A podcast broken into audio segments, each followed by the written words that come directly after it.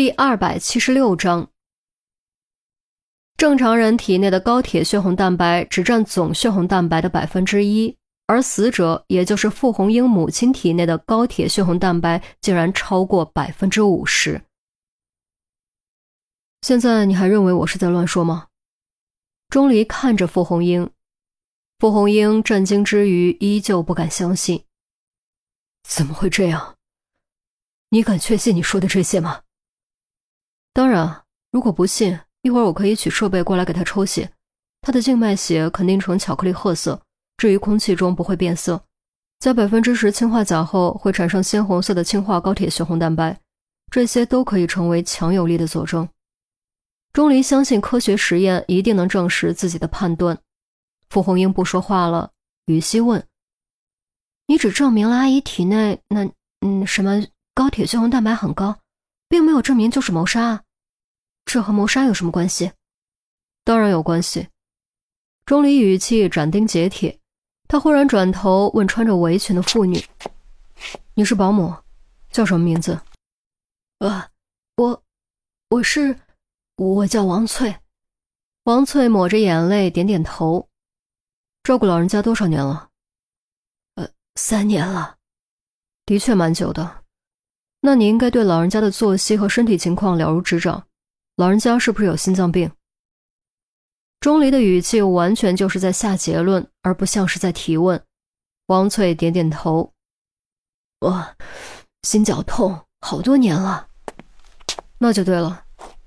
硝酸甘油具有显著松弛血管平滑肌，松弛体循环血管和冠状血管，降低心室和心室壁的压力，减少心肌耗氧量，增加缺血区的灌注等作用，所以舌下含服硝酸甘油能够迅速缓解各种类型的心绞痛。老人家既然有心绞痛，肯定会随身携带硝酸甘油片，喏，口袋里这不就是？钟离说着掏了掏老人的口袋，居然真的找到了一瓶。我也知道硝酸甘油是心脏病人常备急救药，可这和谋杀有什么关系？于西还是不明白。急什么？我这不就要说吗？不说清楚原理，你能明白怎么回事吗？钟离晃了晃手中的小瓶子，接着说，硝酸甘油能够通过直接氧化的方式，将血红蛋白中的二价铁离子氧化成三价铁离子。如果服用过量，就会导致高铁血红蛋白增多，从而出现高铁血红蛋白症。所以由此可以得出结论，老人家是服用硝酸甘油片过量，诱发高铁血红蛋白症，最终组织缺氧致死。于西无形中已经习惯了跟上钟离的节奏，很快在脑海中整理完成，并想到了另一种可能。难道就不能是误服吗？正常情况下，舌下含服半片或者一片即可，以老人家的体型，达到现在这种效果至少需要五片。你觉得作为一个常年服药的人来说，会误服这么多吗？于西默默颔首，觉得有道理。剂量相差这么大，的确不太可能是误服。你的意思是，我妈是被下毒毒死的？傅红英能打拼出现在的成就也不是笨人，虽然专业知识她完全听不懂，但结论她听懂了。钟离肃然颔首。没错，老人家就是被下毒毒死的，有人给她服用了过量的硝酸甘油片。你推理的倒是很合理，但投毒的方式是什么？如果是塞进嘴里，为什么现场没有挣扎痕迹？老人家脸上手上也没有伤痕吗？这很好解释，因为根本不需要塞进嘴里，就能让老人自己喝进去。钟离说着指了指床头柜上的玻璃杯，里面还有小半杯暗红色的液体。于西走过去闻了闻，惊讶地说，酒啊，他每天入睡前都有喝一小杯红酒的习惯，既能抗癌抗氧化，还能帮助入睡。保姆王翠插了一句，看来凶手很清楚老人家的习惯呢。硝酸甘油是通过丙三醇消化制取，而丙三醇和乙醇同属于醇类化合物，有着类似的气味。再加上硝酸甘油能溶于乙醇，所以酒能很好的溶解并隐藏硝酸甘油，从而达到神不知鬼不觉下毒的目的。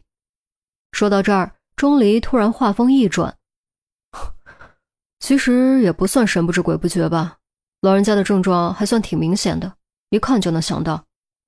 于西用无语的目光看着钟离，你一看就能想到，不代表别人一看就能想到。如果没有敏锐的洞察力和联想推理能力，即便专业人员也不可能这么短的时间内分析清楚一切。酒酒里有毒，这这那……保姆王翠吓得脸都白了。傅红英看到王翠的脸色，表情陡变，红着眼睛冲过来，一把掐住王翠的脖子，厉声喝问：“说，是不是你干的？是不是你干的？说，说！”王翠被掐得面色涨红，直吐舌头，根本说不出话，使劲抓傅红英的手，却根本无法挣脱。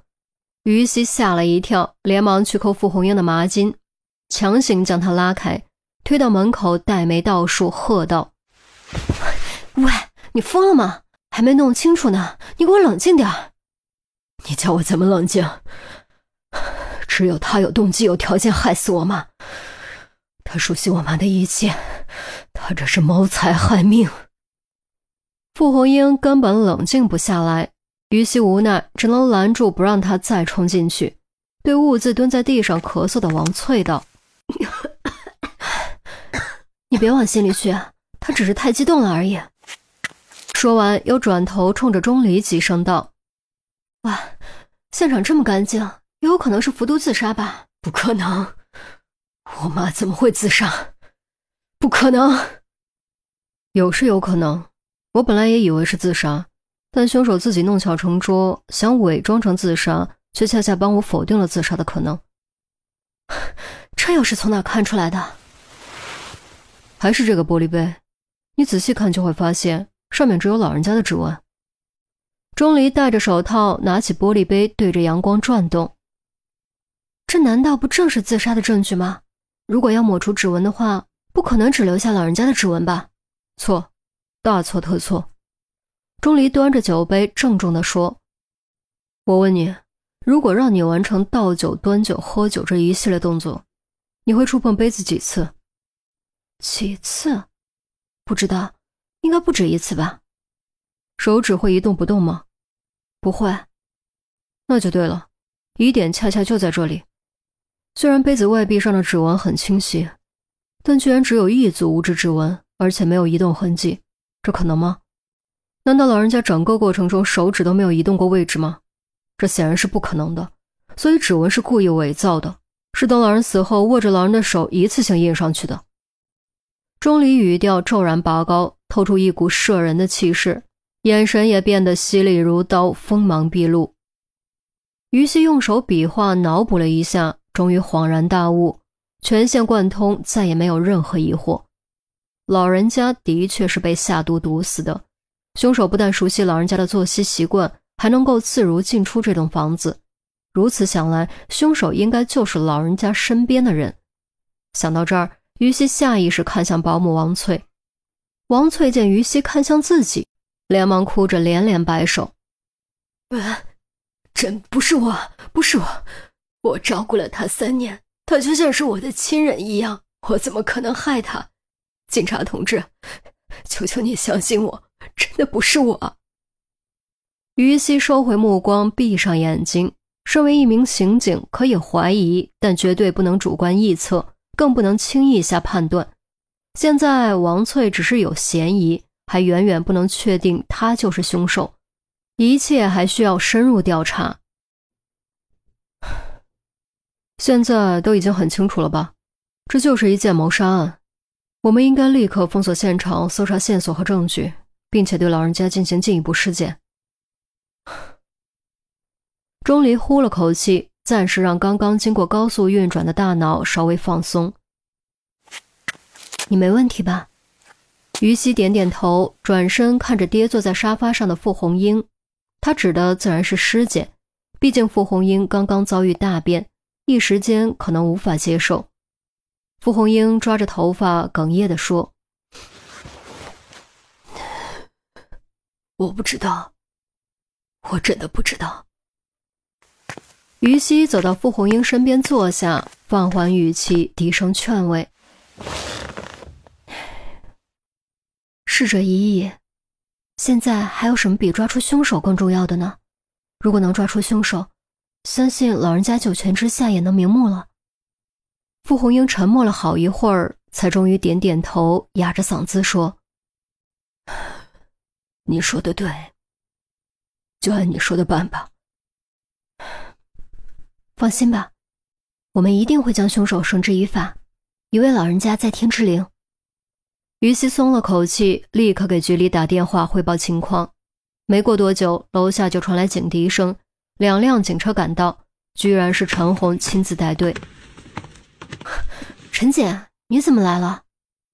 于西记得陈红一直在忙，怎么会有时间往这里跑？你你封锁现场，注意穿好鞋套手套，别破坏现场。孙红，赶紧拍照，尤其卧室是重点。赵文，你去看下尸体，判断一下死亡时间，死因应该就是钟离说的，没问题。陈红快速分工下命令，然后才回答于西的问题。唉，别提了，刚忙完就被老陆那无情无义的家伙给丢了过来。那这个案子这个案子我来负责。那我这个案子你要避嫌。为什么？于西很不情愿，他真的很想亲手帮傅红英的母亲抓住凶手。来，原因你比我清楚。陈红将于西拉到厨房门口，朝兀自低头抓着头发坐在沙发上的傅红英努了努嘴，低声道：啊，那个，难道他不是你新交的男朋友？什么男朋友啊？只是见过几次面而已。陈姐，你可别乱说。真的只是见过几次面？还看过几次电影，但也就是吃饭看电影而已。这算什么？朋友间就不能这样吗？你给我解释没用啊，反正大伙儿都是这么认为的，老陆也是这么认为的，所以啊，你必须避嫌，抗议无效，明白吗？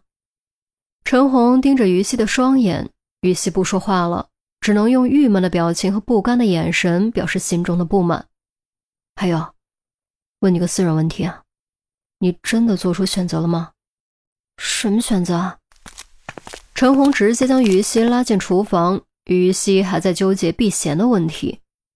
明知故问，陈红抬手戳了戳于西的心口。我们啊，都是外人，不好说什么，反正你自己想清楚就行了。毕竟这么大人了，要学会自己对自己负责，明白吗？于西点点头，更觉得心里不是滋味，就仿佛陈红的手指真的戳进了心窝里，戳到了他不敢面对的角落。